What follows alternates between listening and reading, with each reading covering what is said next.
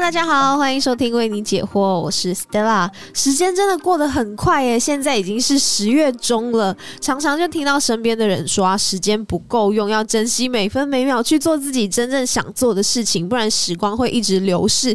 青春年华不等人呐，再不疯狂我们就老了。所以今天的节目呢，我就想说要邀请我的好伙伴们来聊聊关于他们所为自己设立的人生必做清单。欢迎许徐还有 Vivi。Hello，我是 Vivi。Hello，我是许许。两位觉得找你们来聊这个有没有吓到？还是想说，哎，好像蛮符合自己的？我应该算是蛮像这个属性的人，嗯，就是对，因为我自己很爱定一些有的没的，就是我想完成的事情。我每年都会写那一年的 to do list。哦，那感觉真的可以很适合找你你们来聊这个。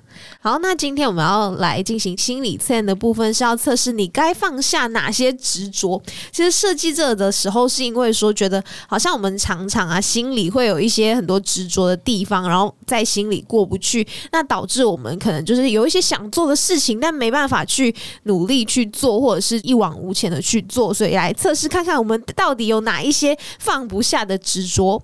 好，问题是这样子的：如果你可以随意的换发型，你最想要挑以下哪一款的发型的颜色呢？A. 棕色。B 奶茶色，C 日落橙色，然后 D 呢是米金色。我们先来问一下最近有染头发的 Vivi 好了。我的话，我会想要选奶茶色。其实我也很喜欢橙色，但是因为我的皮肤偏黑，所以如果选择橘色的话，它是会让皮肤更暗沉的感觉。对，就是它会很亮眼，但是我的皮肤会显得暗沉，不是漂亮的黑色，所以我会想要选择奶茶色。我选 D 耶，米金色，哇，想象不到哎，我也无法想象哎，因为从来没有染过头发。要来就一次给他染染最夸张的，要就直接漂到底，太猛了吧！我也没有染过头发，那我会选 A 棕色的原因是因为我觉得比较不容易出错，我比较可以想象到如果这颜色在我头上会看起来是怎么样，就比较保险一点。好，那我们一起来听一下解答。如果你选择的是 A 棕色，那你该放下的是对安逸的执着，就你比较喜欢循规蹈矩的生活，那你是时候踏出舒适。圈去尝试不同的领域，开拓眼界，甚至从改变穿搭开始，升华自己的同时呢，心情也会跟着豁然开朗起来哟。那如果你选择的是 B 奶茶色，那你该放下的呢，是你对家庭的执着，就是你的个性比较随和，然后你也会希望可以跟家人有紧密的联系。但是呢，你是时候放下对家庭的执着，去追寻自己的梦想了，不要让家庭成为你人生的阻力。那如果你选择的是 C 日落橙色，那你该放下的是对工作的执着。你很拼，然后勇往直前，然后总是不遗余力的工作。那你是时候放下对工作的执念，给自己保留一点空间，说不定还能闯出事业的第二春哦。那如果你选择的是最后一个 D 米金色，那你该放下的呢是对过往的执着。你有时候会揪着过往的点滴啊，无法放下，但过去的种种已经无法改变了。未来的新的篇章等着你去续写，所以快放下心中的执念，迈向新的人生旅途吧。我觉得我自己半准半不准的，因为他说我希望可以跟家人有紧密的联系，但我觉得比较像是家人希望跟我有紧密的联系，一直把我绑住。虽然我觉得对我来说，家庭跟家人也是很重要，但是我也很希望自己可以多出去看看，然后并且这件事情是被家里所允许的。嗯，对，所以我觉得半准半不准。嗯，许虚的。我觉得算准诶，因为我就是活在过去的人。真的假？所以你真的有什么执着的事情哦？也不是啊，就是我记忆力蛮好的，就是一些小事，所以就很容易记得过去的恩恩怨怨，快乐也有啦。许徐是很念旧的人，很念旧。我觉得我自己比较准的话，我也偏向低。哦，那提供给大家作为一个参考啦。那今天我们要聊说人生的必做事项有哪一些嘛？然后那时候我就记得上上集 Vivi 分享了自己的独旅经验，然后你也说其实独旅是你人生必做的事项清单里面的其中一项。那你能不能跟大家分享一下你的人生必做清单到底有哪一些事情呢？嗯，我觉得有太多了。我分享其中一项，就是我以前在高中准备考学测的时候，我不知道在哪边听到，就是。就是说台湾人必做的三件事情。那三件之一就是脚踏车环岛、永渡日月潭，还有爬玉山。哦，对那你这些你完成了多少？脚踏车环岛跟永渡日月潭我都有完成了，但是玉山就卡在我一直都抽签抽不中。哦，要抽签对，他是要抽签，然后登记才能上山这样子。哦，你自己有想说要规划什么时候想要去实现吗？最近一直有在抽签，但是都一直没有抽中，可能人品不好啊。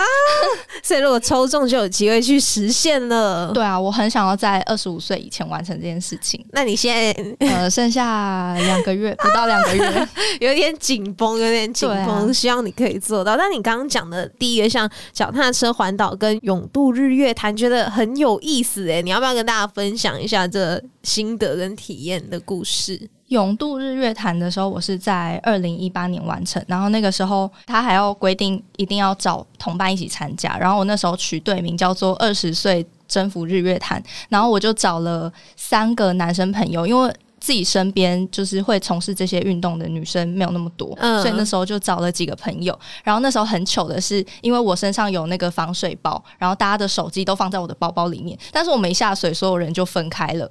然后他们还游到对岸的时候，还就是广播说：“哎、要找我，因为他们身上的随身物品都不在自己身上，也没办法互相联系。嗯然后还好最后有在南头有想办法遇到，因为他们有跟路人借手机打电话过来，这样子，不然超糗的你。有大家的财富诶，你应该卷款跑人，对啊，我应该要逃走。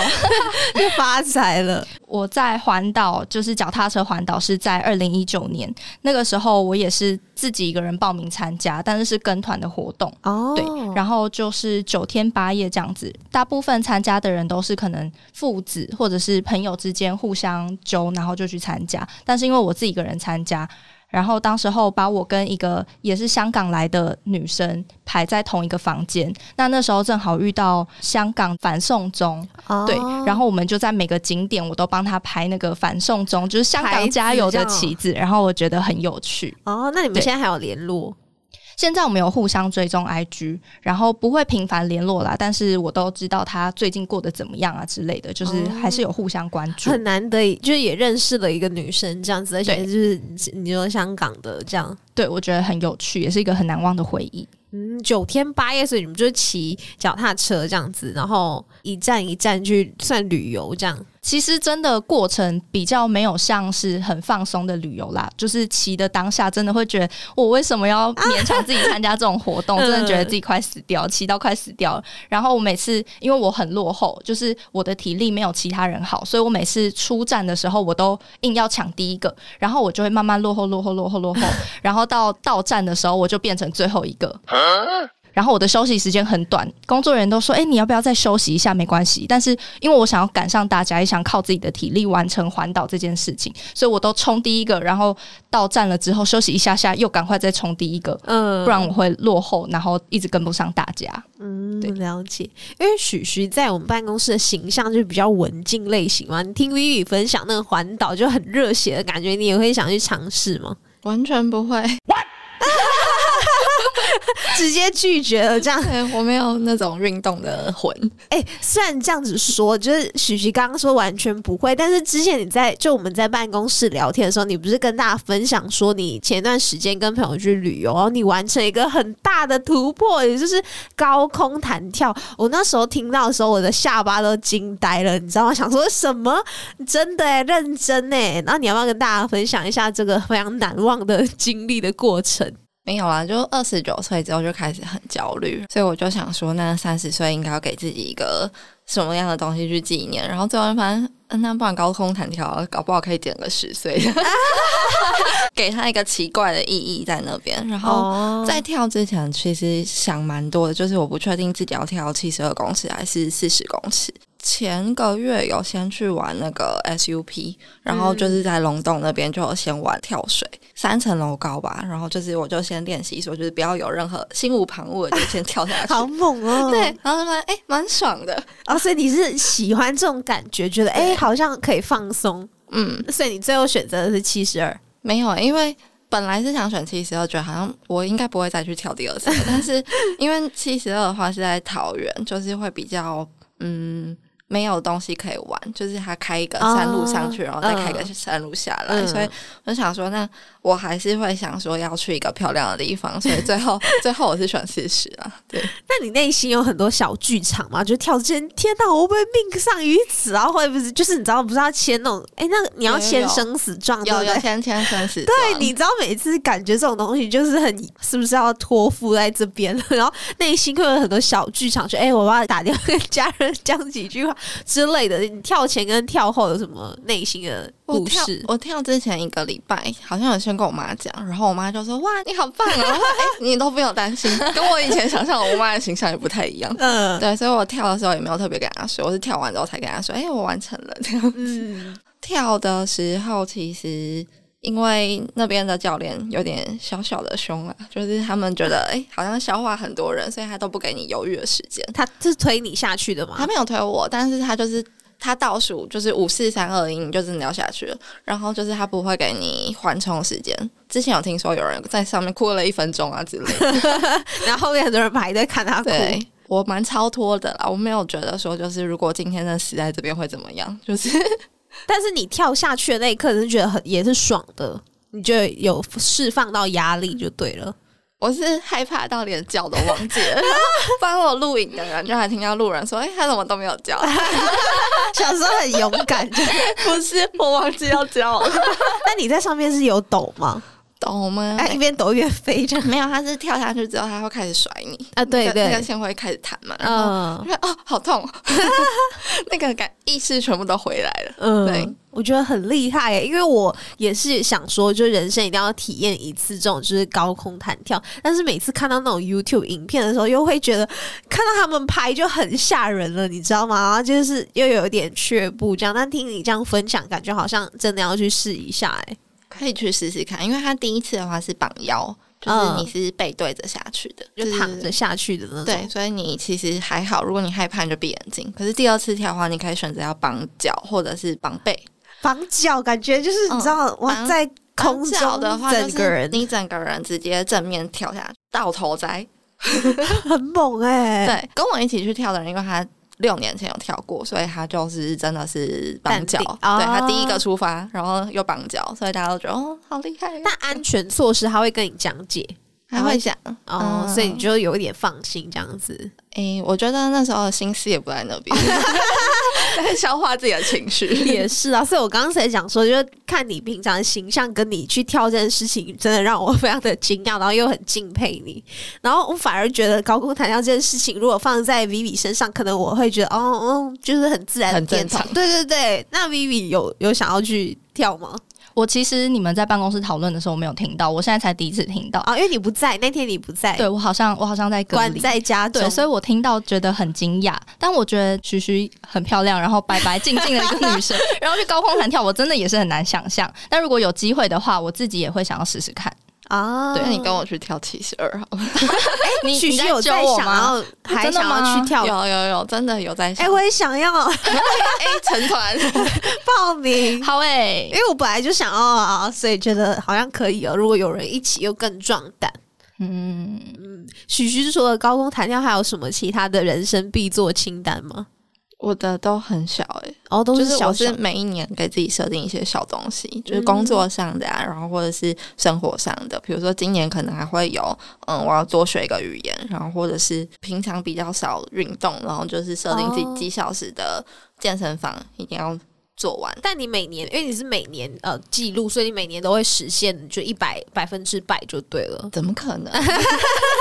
那像今年的语言的部分呢？语言我我真的有有什么哪一国？报线上线上课程，嗯，韩文。哦，哎呀哈塞哦，嘿草嫩。如果是我自己的话，我其实因为我很喜欢唱歌，我一直有一个小小的梦想，可能也算是人生清单的之一吧。我很想要办一场属于自己的小小的音乐会，就觉得哇，就是可能呃喜欢音乐的朋友大家聚在一起，然后可以听我唱歌，好像是一个蛮棒的体验。那如果是关于像大家会分享旅游，我觉得想要带家人去旅游，然后我自己也会蛮想要去冰岛看极光的，就觉得那一刻如果因为他们不是说很难看到嘛，就可遇不可求。如果真的看到，好像也是觉得哇，当下的心情肯定也是非常的震撼的。你们在实现就是人生清单的过程中，你们有觉得有遇到什么阻碍吗？比如说，可能如果是对那种刺激的项目，你会觉得很难下定决心，还是你觉得？有资金的问题等等的，你们觉得有什么障碍吗？Vivi 要不要先分享？好啊，我觉得最大的就是现阶段最大的问题就是卡在可能会需要时间或者是金钱的部分，就可能会有你选择 A 就要等于放弃 B 的状况。就例如说，如果我想要再去打工旅游的话，那我可能要放弃现在的工作。那等我回来之后，我是不是要重新开始之类的？举例就像是最近我有个朋友，他因为他的另外一个朋友 要回印度，朋友哦，他要回印度结婚了。我觉得好笑的是，印度现在可能还很传统，他只是跟你说你时间到，你要结婚，你要回来结婚。但他现在十二月想要结婚，但他老婆在哪？他还没找到。哦，呃，所以你那个朋友是男生，然后他是印度人，是这样的意思。朋友的朋友是男生，他是印度人，他被家里指定说要回家结婚，哦，要回印度结婚。那我的朋友就问我要不要跟他一起去印度。我以为你，我是问你要不要跟他结婚，吓我一跳。问你要不要跟他结婚？没有。那反正他就问我要不要去印度，就是一起参加这个婚礼。那因为我就是很喜欢到处跑的人嘛，所以其实印度我觉得好像也是人生蛮必去的一个地方。嗯，对。那是卡在因为工作的关系，因为我没有那么多时间可以请假，所以我就拒绝了。啊，好可惜哦，还可以请六天霍金特休这样子去一下印度之旅。你可以跟霍金说：“这霍金你要跟我一起去呢。” 就是你摇那个头，霍金要不要一起去呢？对啊，反正就是卡在时间还有资金的问题，就是金钱成本什么的。对，所以就拒绝这件事情。哦，蛮可惜。但你那个朋友的朋友还没找到他的新娘，还是我我请婚假？啊，我霍金我去那个印度结婚一下好了。好特别哦，原来是这样子，所以他们就是到点要结婚这样子，但是可能他到现在还没找到老婆，真的？那他可能要闪婚，就是认识就结婚了耶，好酷哦！那许徐呢？困难点，我觉得是自己心里面有没有想做这件事吧。就是有时候你列出来，可是可能因为周遭很多事情，或者工作很忙，或者是呃感情状态啊等等的，你可能会一直把这件事情 pending pending，就是你。没有想要在当下完成它的话，周周遭所有事情都可以去变成是你的阻碍，所以就会变成是我才会不太会去设。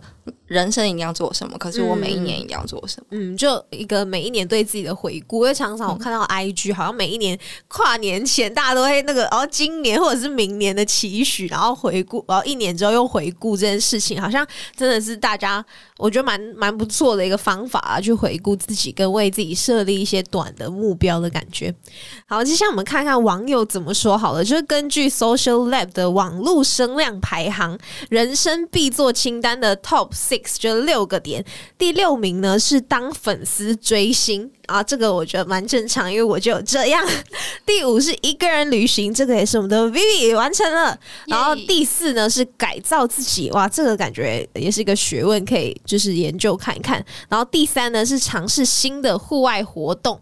然后第二是通宵玩乐一整晚。然后第一名呢最多人票选的是欣赏特殊的大自然美景。上述有哪一项两位也觉得特别有感的吗？我好像除了追星以外，其他都蛮有感，真的。所以追星还好追星你还好哦，对，你没有一个特别喜欢的歌手或者是剧还是演员之类的。我会有欣赏的特质，但是因为我没有真的认识他，我需要认识他，真的欣赏这个人的特质，我才。你说认识他本人？对啊，我觉得就是很渺小的喜欢一个人，好辛苦哦。我觉得追星的人很伟大，就是可以默默的喜欢一个人，然后对方不知道。嗯，我一定要对方知道，我才要喜欢。你要对方知道，我我会欣赏啦，但是我不会真的就是完全只要是这个人我就支持，我就喜欢。我会因为他的做了某些事情而欣赏他。嗯，我之前就是我喜欢一个偶像啊，然后我那时候立下的一个小愿望是我想要去那个偶像的出生地去旅游。比如说，我之前喜欢一个偶像，是他的出生地是中国重庆，好了，然后那时候我就立志想说，我此生也一定要去一次重庆，去走他走过的路，去看他看过的风景，就大概是这样子的我概念。只想吃重庆酸辣粉。一个人旅行，这个是我本来去年想尝试就被打断的事情。你可以跟那个 Vivi 请教。哦我本来想自己一个人去华联，就我朋友就说：“哎、我要跟，好好一起去。无法实现自己一个人了。”对，其实我觉得，因为像是刚刚许呃许许有分享说，你那时候是觉得对于呃高空弹跳这件事情，是你那时候觉得哎、诶好像二九的阶段特别焦虑，然后觉得哎三到三十了，好像要做一件事情，所以你是那一就是二九到三十的那个区间，突然有一种哇幡然醒悟的感觉吗？觉得嗯好像该突破了的这种想法。我觉得是台湾人对三十岁这个东西的定义太严谨了，就是大家会觉得三十岁好像三十而立啊，然后你要有有车有房有什么东西去定义说这个年纪等于是要成熟，要负担很多东西，所以我真的是蛮照着台湾人的，欧美的人好像比较不在意这件事，因为他们嗯从小的教育就比较，我觉得比较。不会像台湾这样子，嗯所以我就会觉得，就是二十九岁的时候，其实我身边每个人其实就都有陷入在不同的焦虑里面。比如说，很多人会觉得说，哎，这个年纪好像该结婚了，可是怎么还没有？然后连对对象都没有，或者是怎么工作有点不上不下，还没有成为一个主管职，或者是等等的，所以。也不叫幡然醒悟，就真的是觉得好像该做点什么事情去做心情上的调试。但会想很多，对不对？会啊，二十九岁泡在眼泪里，你会觉得以前就是可能二十三四五的时候那个阶段，你可能没有那么多去想说，哎、我好像还有还有很多年才三十的那种感觉，然后一下子就三十，有这种想法吗？大学的时候就有人跟我说，一眨眼就二十五岁了。你再眨一下眼睛就三十了，所以其实我一直都知道时间过很快。你去打工的时候，从妹妹被叫到姐姐，你也知道。哎、对，哎、没有，我跟你说，我当牙医的时候还被小朋友叫阿姨，然后我每次都每次都要苦笑，你又不能纠正他干嘛的，就是觉得太心酸了。Vivi 对于这个有没有特别的要讲的？因为今天看到 Vivi 发了一个线动，就有讲到说，你那时候呃，可能好几年前写呃发过一个贴文还是线动，然后那时候你说，诶，离三十还有七年呢，没想到你现在已经一转也要二十五了。对于年龄这部分，你自己有什么就是特别的感悟吗？我之前在滑 YouTube 的时候看到曾之乔跟徐伟宁他们一起拍的一个影片，然后他说他觉得以一朵花的花程来说，三十岁才是女生正要开始变得最美，然后也正在盛开当中的一个年纪。所以比起二十出头岁的小女生，那个时候你可能更懂自己，然后更知道什么东西是适合自己，然后有属于自己的味道跟魅力。之前常常听 Vivi 分享说，你每个阶段都会去回顾自己的人生嘛，因为你的性格就是这样，常常会回顾自己，诶，好像今天过了一天，今天又做了什么呢？你常常会对自己有一个呃去检视跟回顾，不管是工作还是生活，你觉得这举动对你人生有什么特别有感的改变吗？因为我常常觉得这个特质是我们真的很棒，去需要去向你学习的点的。我觉得它就是可以帮助你理清自己喜欢跟向往的到底是什么，然后检视自己有没有正在走在这条路上，或者至少是要在一个对的方向。嗯，对，而不是白白过日子，然后都没有察觉。那对我来说的改变是，我觉得会随着年纪的增长，你可以更了解自己，然后知道自己适合的东西是什么。刚刚有提到一点年龄的问题嘛，然后我其实觉得好像每个阶段的人生清单都不一样诶、因为回顾，比如说像大学的时候，我那时候记得我大学时候的列出的。必做清单是像是夜唱啊，然后看日出，就是可能那时候的那个年龄段自己就觉得好像没有想那么多，觉得哦好像可以去夜唱，可以去看日出，就是那个阶段该做的事情。两位有没有大学什么有什么遗憾的点吗？或者觉得没有完成的事情？现在回顾起来的话，我很多哎、真的哦我就是把时间全部拿去打工的那种人。我也是上课完全都趴在桌上睡觉。我我没有睡下来，但是我我也是。就是真的是全部时间都拿去打工哎、我那时候可能有打两三份工，然后就是都没有时间跟大家出去玩之类的，也是蛮确实对我来说也是蛮遗憾的，都没有好好跟朋友去旅游过一次。大学就觉得好像一定要谈恋爱，然后然后去夜店，然后去夜唱体验人生，但是这些我都没有，也比较少。夜唱跟去夜店有勉强赶在大四毕业之前，但是因为是我的同学，他毕业之后就要结婚了，然后他说他这是最后一次去夜店，对，然后我就因此跟着去了一次。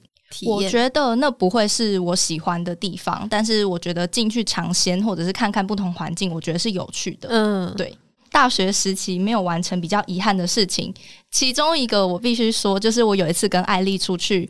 呃，road show 的时候，然后我就看艾丽在跟人家报告的样子，然后我就回程的时候，我就在车上问他：“你到底以前是有受过什么样的训练吗？为什么你可以就是明明年纪还算很年轻，但是他的口述方式，没错，就是我觉得很让人敬佩。”然后他就说他因为以前曾经在大公司就是有受训过，然后我就觉得如果时间真的可以重来一次的话，也许大学我有这样的机会，我也可以就是进公司学习。啊，去训练一下，感觉现在又会是完全又个崭新跟不一样的呈现方式的自己，对不对？对，就是很佩服艾丽。嗯，根据 Social Lab 的网络声量排行榜啊，就看到看到说，像是大学的部分，大家投票人生清单，第三名是打工赚钱补贴家用，第二名是像刚 V 说的修恋爱学分，然后第一名我超惊讶的。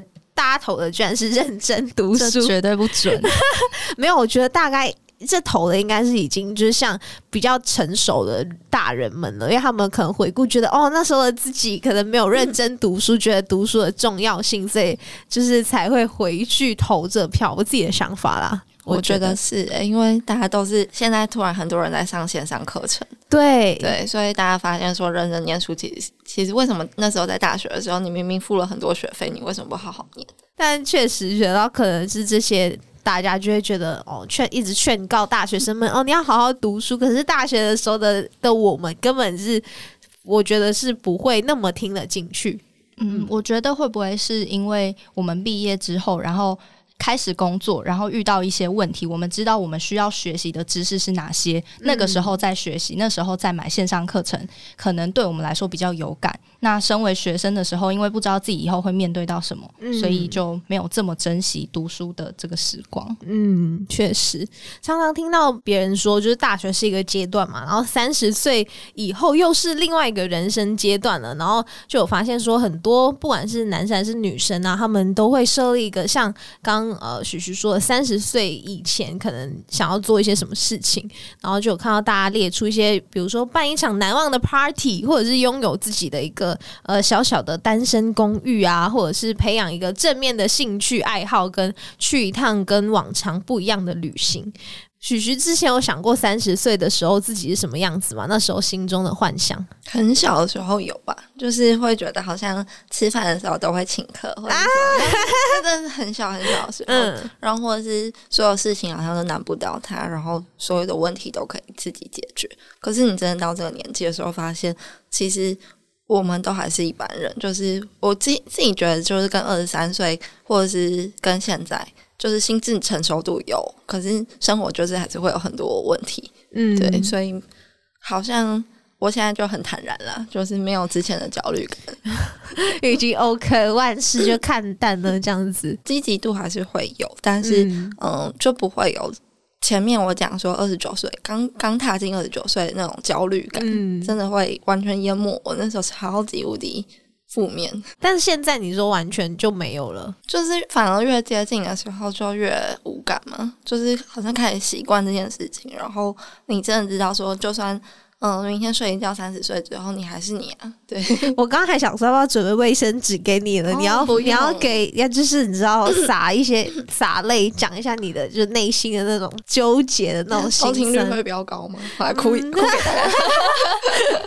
现在已经听到你的声音哽咽了，完全不是有卡痰。哎，你要这么老实的讲出来吧。原本可能大家想说哦，他哭了，他哭了，然后全部涌进来听着挤这样。可能有些人会对，如比如说。三十岁之后的自己也会有规划，然后比如像说像是对自己的金钱规划啊，或者是选择自己的生活方式跟节奏，去过自己想要的生活等等的。呃，如果问我自己希望三十岁是什么样子，虽然刚刚已经完全被徐徐打破了，就是你还是一般人，但是如果以现在的我想象的话，我会希望就是三十岁的自己在工作上可以是也有自信的，不要就只是讲玩乐的时候很很有自己的感想，但是在工作上我也希望自己能够是有自信，然后聊到工作领域可以从容不迫、侃侃而谈，并且真的可以解决什么，或者是为他人带来些什么价值。我会希望三十岁的自己是这个样子。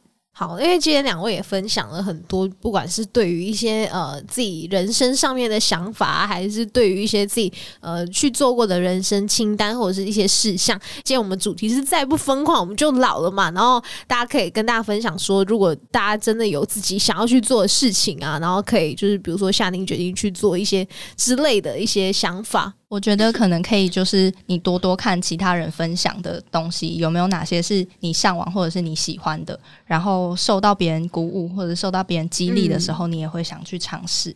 我觉得生活是生活，但是可以去体验一些不同的东西，比如说像高空弹跳或者是一些户外运动。如果你平常是很少做一些，就是不同的尝试，就其实试试看，会对生活我觉得蛮。